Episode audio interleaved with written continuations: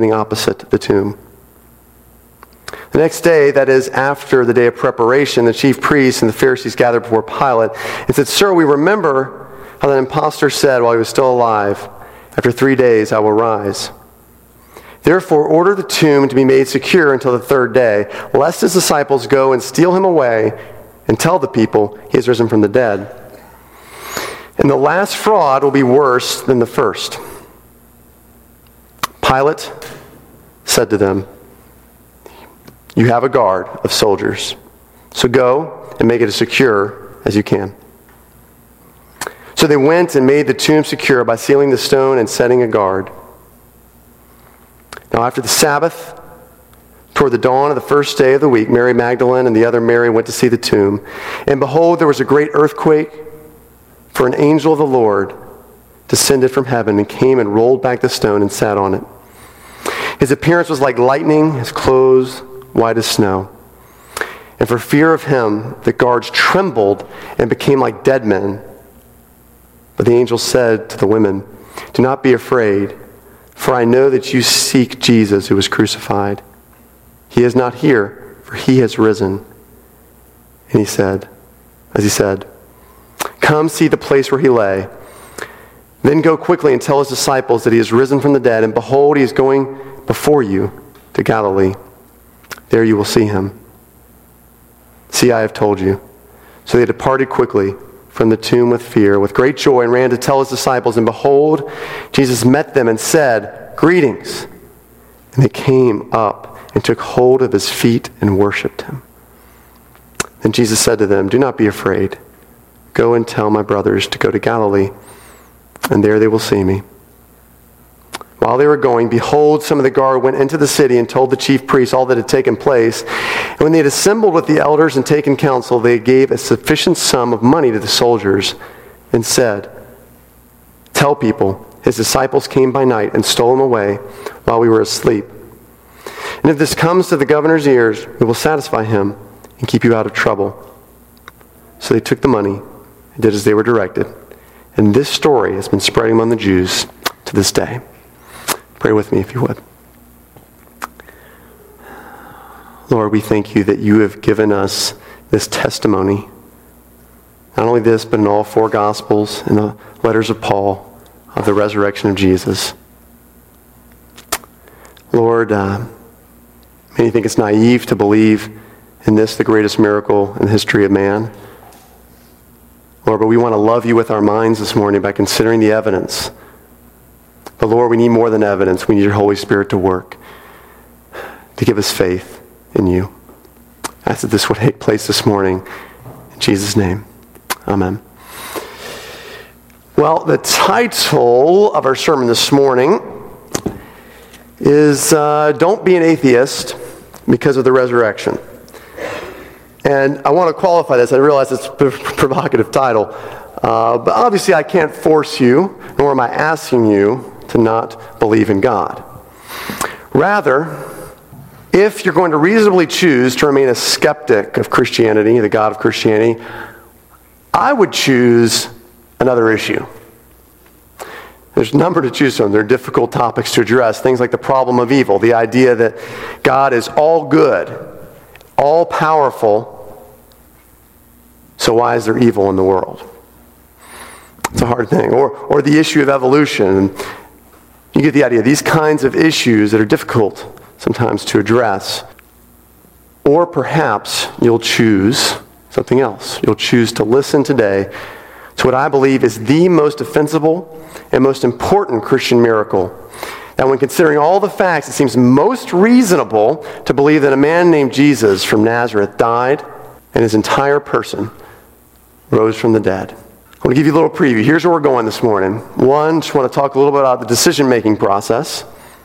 We're making decisions about anything. Two, we're going to talk about uh, the, the objections, the skeptical objections to the resurrection. And thirdly, what becomes possible? What becomes a possibility because of the resurrection? Let's talk about the decision-making process. A number of you guys who are here this morning moved here to Cayman. All right, and I've got an opportunity to talk with many of you about your reasons for moving here and, and your decision to move here and, and what played into that. For some, it was simply your, your job or your field of discipline brought you here. You applied. Maybe the other places you applied didn't accept you. This place did. And you came. But for most of us, it was a combination of things, right? When you're deciding to move to a new place, it's a combination of things. Right? Quality of living, um, cost of living, uh, proximity to country of origin, salary, season of life, schools, right? And of course, that clear, icy blue water that just enchants us all, right? And so you take some of those things I mentioned for us were, were negatives. They were hard things to deal with and address. Some were positives, but you sit back and you weigh them, don't you? It's a natural thing to do. You might not make the list that people talk about of positives, negatives, but naturally we weigh these things when making decisions. You have done what philosophers call a cumulative, cumulative case argument. A cumulative case argument. You've made an argument for living in K-Man over against all the other options based on weighing the positives and negatives, what seemed most reasonable. What I'm asking you to do this morning is to apply those same principles to decision making with the resurrection. I think sometimes we apply all these things to life. We make decisions this way for other things, but we don't on this large issue of what's going to happen to us after we die. Did this man named Jesus rise from the dead, and why does that matter to us? Now, most of the world actually affirms an afterlife. And yet, we have this kind of paradox or contradiction that so few of us are willing to consider the evidence and make a decision about the resurrection. Which, by the way, is itself a decision, isn't it? So what I'm asking you to do is, through a cumulative case argument, weigh the evidence. Which makes more sense in consideration of all the historical evidence? That Jesus supernaturally rose from the dead, or that his body and his bones rotted in the ground, just like everyone else. That's what we're going to talk about this morning, because either he rose or he decomposed. Those are our two options. So to deliberate over a decision, any decision, you got to care about it first, though, right? You have to be somewhat invested in the decision, right? Has anyone been asked by their spouse to make a decision in which you weren't really invested in that decision? Anyone? Okay, so I'm going to say those many, that many people are married. We have four people who are married here. So this happens frequently to me. I'm called to make a decision. I just say to myself, I'm not invested in this. So out loud, I say, why don't you choose, honey? Right? And then she realizes quickly, I don't care about what she cares about. So that's not good. But I want us to have a reason for being invested in this, this question before us this morning. Why? First of all, why is the resurrection important to Christianity? Let's talk about that first. It's the only major religion. I just gave you one reason. There's a couple, but I'll give you one. Christianity is the only major religion that entirely depends upon a historical person. Entirely depends on this man Jesus. Without Jesus, it falls.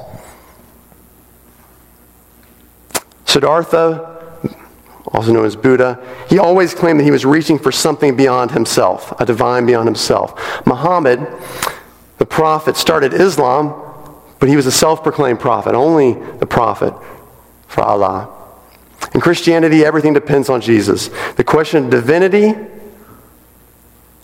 solely depends on Jesus. So his resurrection, his defeat of death through it, affirms his divinity. And it confirms everything he said and did, including his death on the cross. So it is incredibly important. Everything hinges, C S Lewis said, everything hinges on this miracle of miracles, Christianity. But we also want to know, why should this matter to me personally? Right? Why should this matter to me and you personally? In nineteen eighty-five, Joe Simpson and his buddy Simon Yates decided they'd climb a twenty-one thousand foot high mountain in Peru. Halfway up, Simpson fell and he smashed the bones in his leg, multiple bones in his right leg. Yates, his buddy, tried to lower him down the mountain, but as he tried to do so, he realized with both of their weight, he was dragging them both off the mountain. So soon enough, he was forced to make an agonizing decision. And that decision was to cut the rope.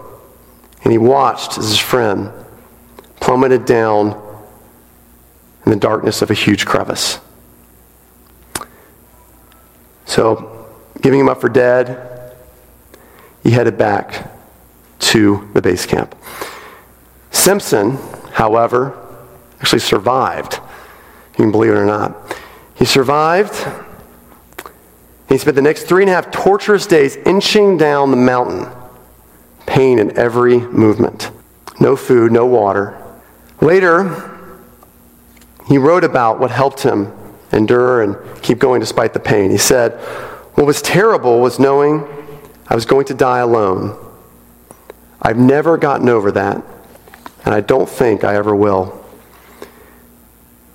When I had accepted in my heart that I was going to die, why did I keep crawling over those rocks, causing myself so much pain? I'm sure it was because if I was going to die, I wanted someone to hold me. And for a rough, tough mountaineer, that was a pathetic thing to be left with, wasn't it?"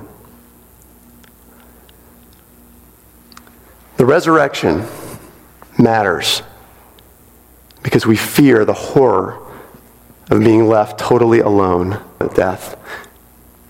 And that's inevitable in death, right? Left totally alone. A woman once remarked to her husband on his deathbed, "Honey, because I'm here, you won't die alone." And while the man nodded, he admittedly somewhat coldly but truthfully said, "Ultimately, I will die alone, that is. Because once I draw my last breath, I leave alone, and I leave you alone." John eleven, twenty-five and twenty-six says this. Jesus is basically on his way to a funeral, or so everyone around him thinks. And he says to Martha, whose brother has just died, "I am the resurrection and the life. Whoever believes in me, though he die, yet he shall live. And everyone who lives and believes in me shall never die. Do you believe this?"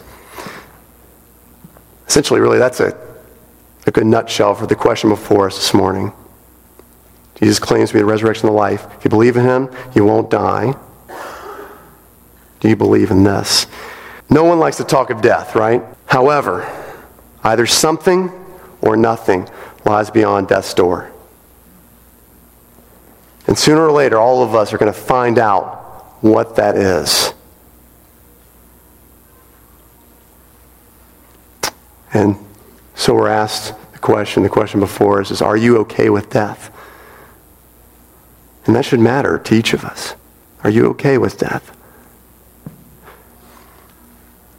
We have the best-selling, most well-attested book in human history that states as fact that the resurrection occurred. So we're going to start with that this morning as our foundation. Now that we're motivated, we see a reason. There's a reason why the resurrection could, at least. It's possible that it matters. So we're going to start with our baseline. The Bible says the resurrection happened. But obviously, when you claim that some dude died, came undead, neatly folded his burial clothes and put them to the side, and then still in human form, flew through a five to ten foot wall of stone while still in human form, people are going to have questions, all right? And that's understandable. So that's really what we're going to get to this morning, because those are legitimate questions, and I'd like to answer some of those skepticism, some of that skepticism, some of those questions and objections. So we're going to start here this morning, answering the objections to the resurrection. First one. It's a simple one. How do we know that Jesus existed and was executed on a cross? Some people say, hey, how do I know that Jesus was even alive? The Bible tells me, but the Bible is biased. Sure, it's got some good things to say, but we can't believe just from just that. Well, thankfully, Jesus' existence And his execution on a cross is one of the most well-attested facts of history. Few scholars disagree on this. Uh, I'll just give you one. Tacitus, an early second, uh, second century historian, secular man, not a Christian, referred to, quote, Christ who had been executed by sentence of the procurator Pontius Pilate in the reign of Tiberius. There's a lot of these. I had about six or seven more references here, but you can look at Julius Africanus, the uh, Jewish uh, Pharisaical historian, uh, Josephus, uh, Thallus, others, who affirmed Jesus' life and death on a cross. So we're going to move swiftly past this uh, because it seems to be fairly well attested. Second question, was the tomb really empty? So if Jesus died, it's reasonable to believe he was buried in a tomb, like all Jews would have been, most Jews. Was the tomb really empty? And the surest comment we have from this comes from a man named Matthew, a former tax collector. Now I realize you can see this as biased because Matthew followed and loved Jesus, and so he'd want to support Jesus' claim. At least look at, with me at what he says. Matthew twenty-eight, eleven through fifteen, we looked at this earlier and read it earlier. While they were going, behold, some of the guard went into the city and told the chief priests all that had taken place. And when they had assembled with the elders, these are the Jewish elders, and taken counsel, they gave a sufficient sum of money to the soldiers and said, tell people, his disciples came by night and stole him away while we were asleep. And if this comes to the governor's ears, we will satisfy him and keep you out of trouble. So they took the money and did as they were directed. And this story has been spread among the Jews to this day. Now this little remark here at the end, this story among the Jews has been spread to this day, shows us Matthew's concern to refute a widespread Jewish explanation for the empty tomb, for the resurrection. What explanation did they give for the resurrection? Well, was it that these men wanted so badly for it to happen that they began to believe it and they deceived themselves? Kind of this wish fulfillment idea. Was it that they, you know, they tossed back too much wine, that they'd hallucinated, that they got the wrong tomb? No. Explanation was the disciples stole the body. I want to hang here for a moment. You guys get that? Their explanation was the disciples stole the body. In other words, unknowingly, the Jewish propaganda machine here, which was significant at the time, does not deny the empty tomb, but concerns itself with the best way to spin it. All right, so you may say, well, you know, there are other explanations for the empty tomb, but one thing we know for sure is that the Jewish propaganda itself confirms that the tomb was empty.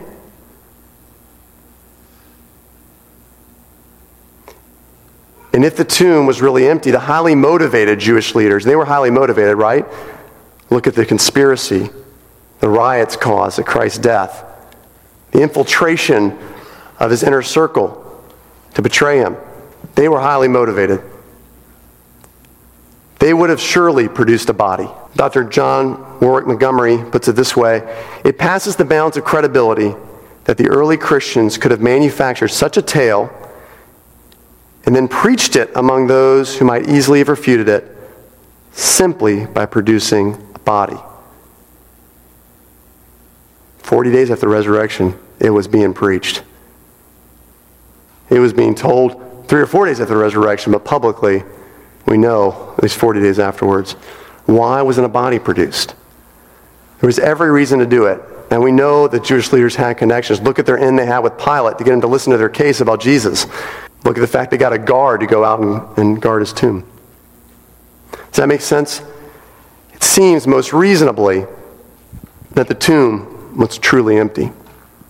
But that leads us to another question. Even if you were to believe this, it seems most reasonable to believe the tomb was empty. How do we know? How do we account for an empty tomb? How do we account for an empty tomb? And this is where the meat of our argument lays this morning. We're going to really spend some time. The first way people try to account for an empty tomb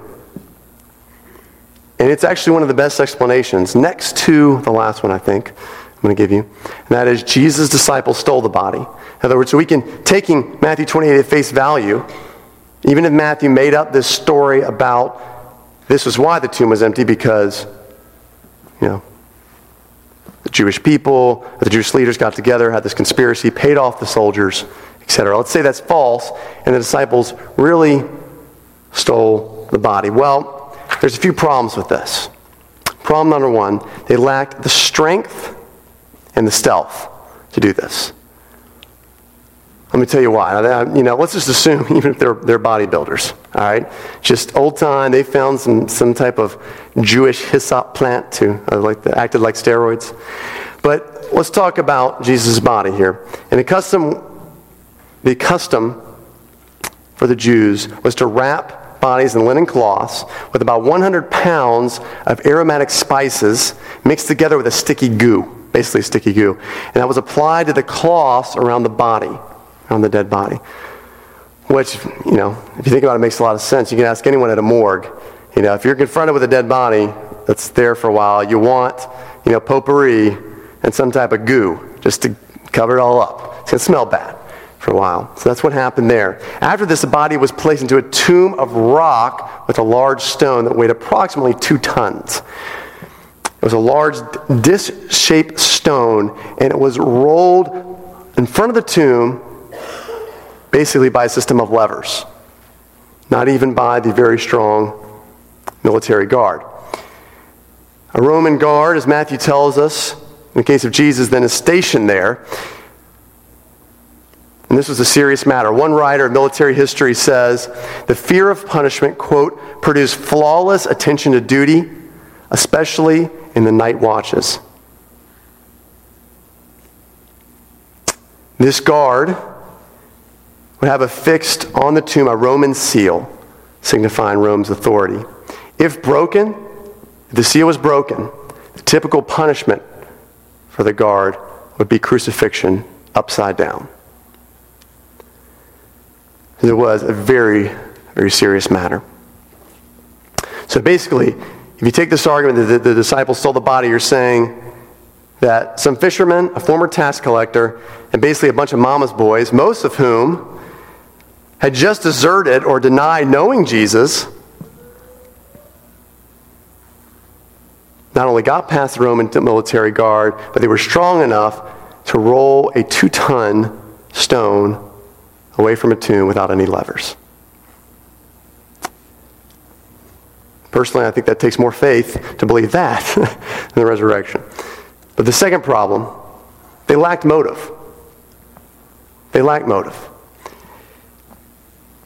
The Jewish worldview had a different conception of the resurrection than we read here in Matthew twenty-eight. Let's look back again at John eleven.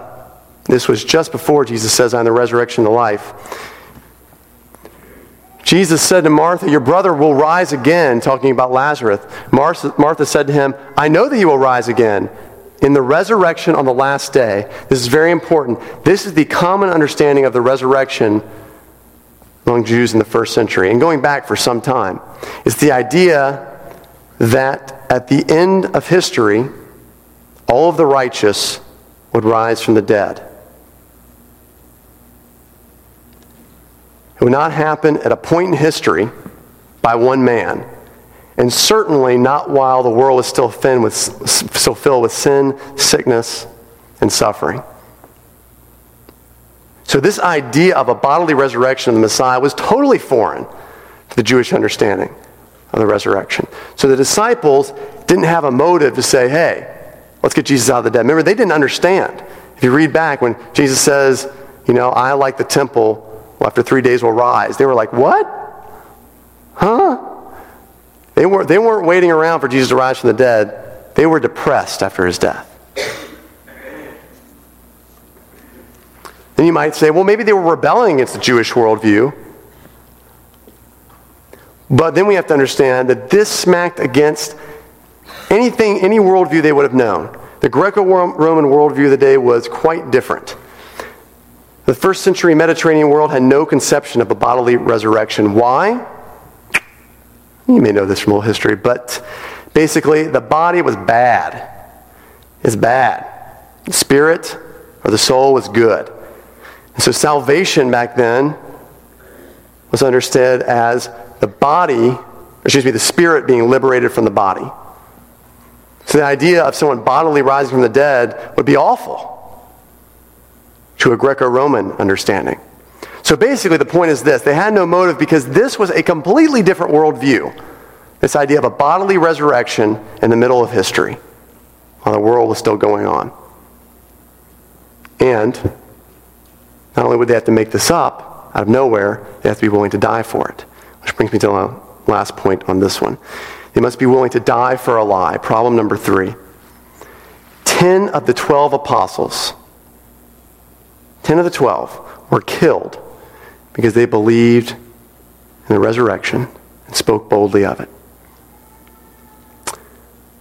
Within about thirty years of Jesus' death, Christians, because of the resurrection and boldly proclaiming it, were strongly persecuted, severely persecuted by the Emperor Nero. They were often clothed in skins of beasts, and wild dogs would attack them.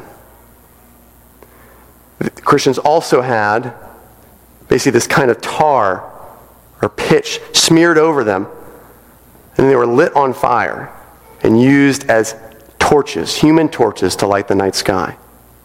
This was within thirty years of the resurrection.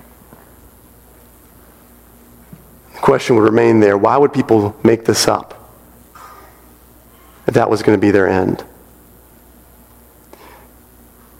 That's one of my favorite uh, writers, thinkers. Blaise Pascal said, "I, for one, believe those witnesses that get their throats cut."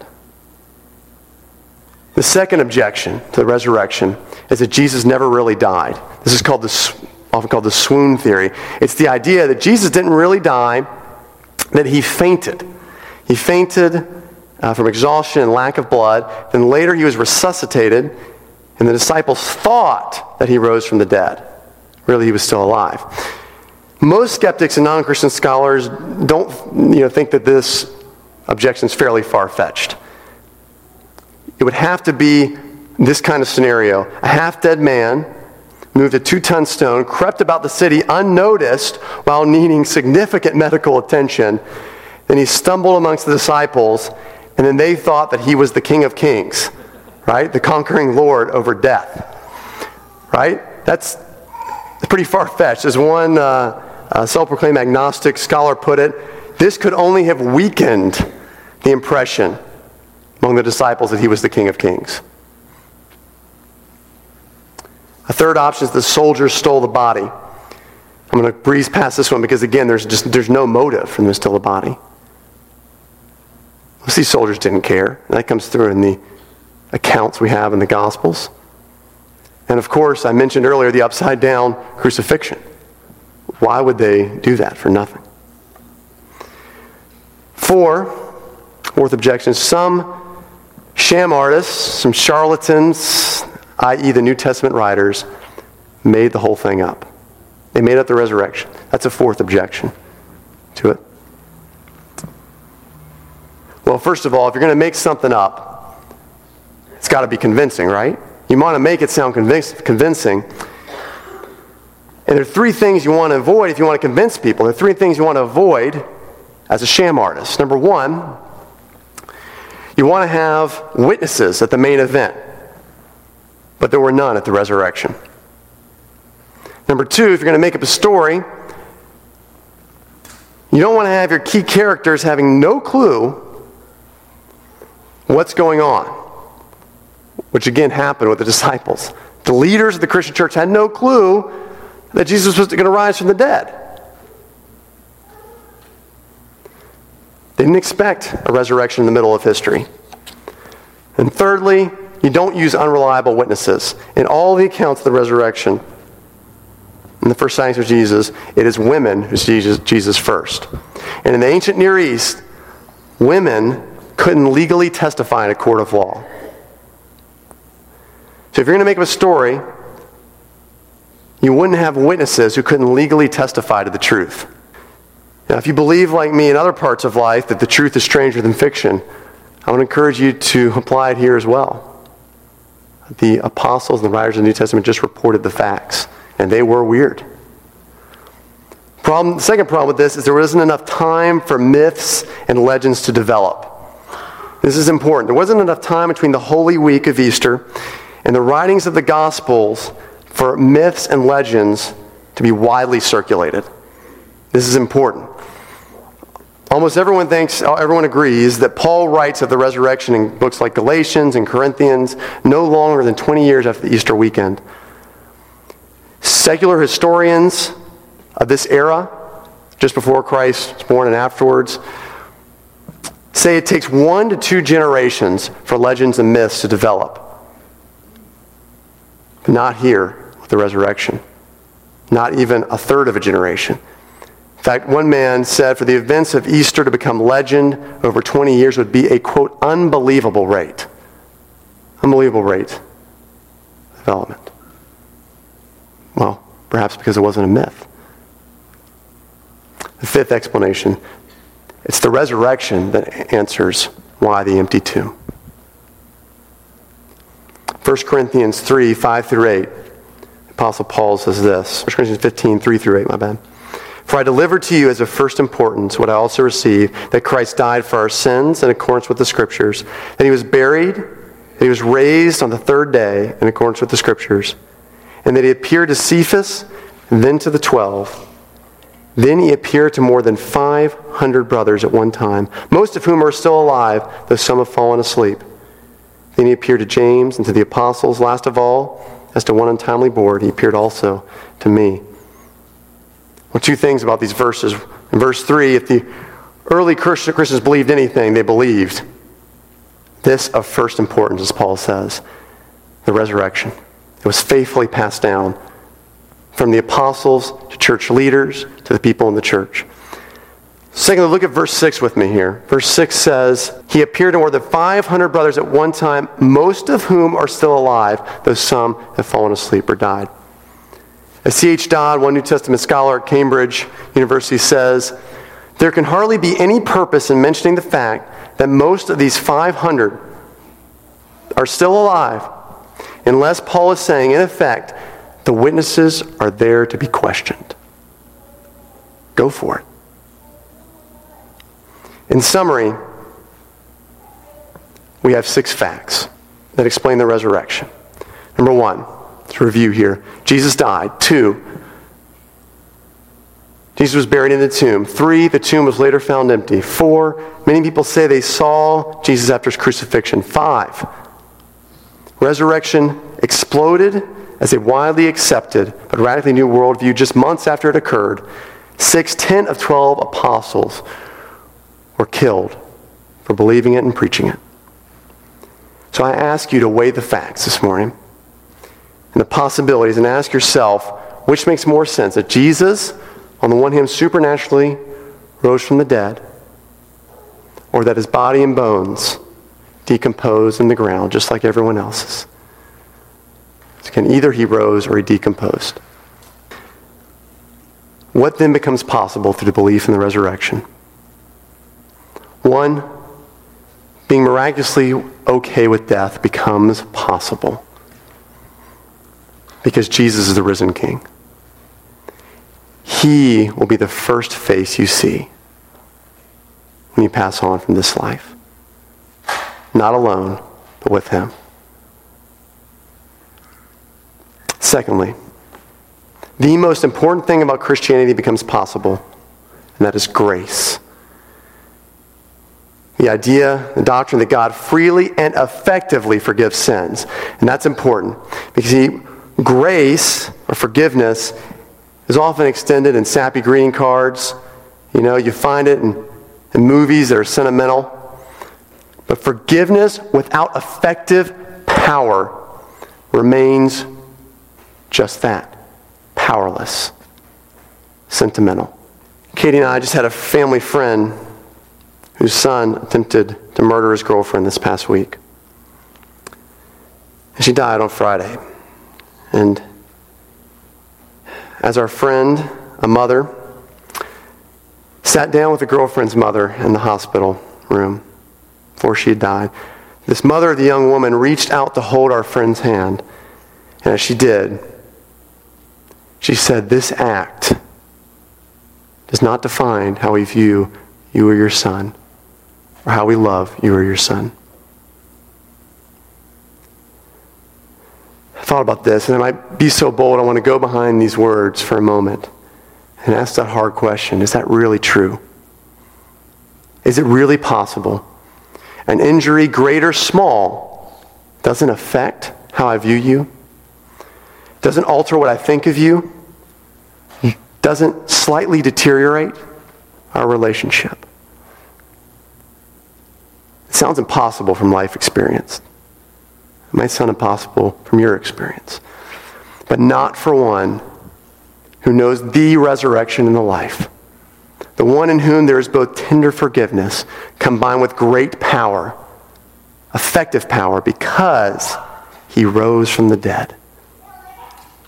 If you think the resur- resurrection is the, the best possible explanation for an empty tomb, it doesn't make you a Christian, but it does put you on the doorstep of faith. And if you find yourself there this morning, believing that's the best explanation, on the doorstep of faith, I want to encourage you to come speak to me.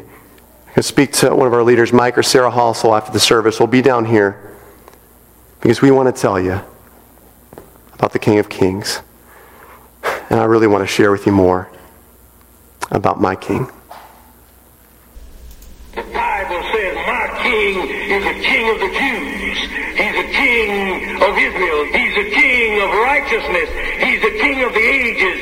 He's the King of heaven. He's the King of glory.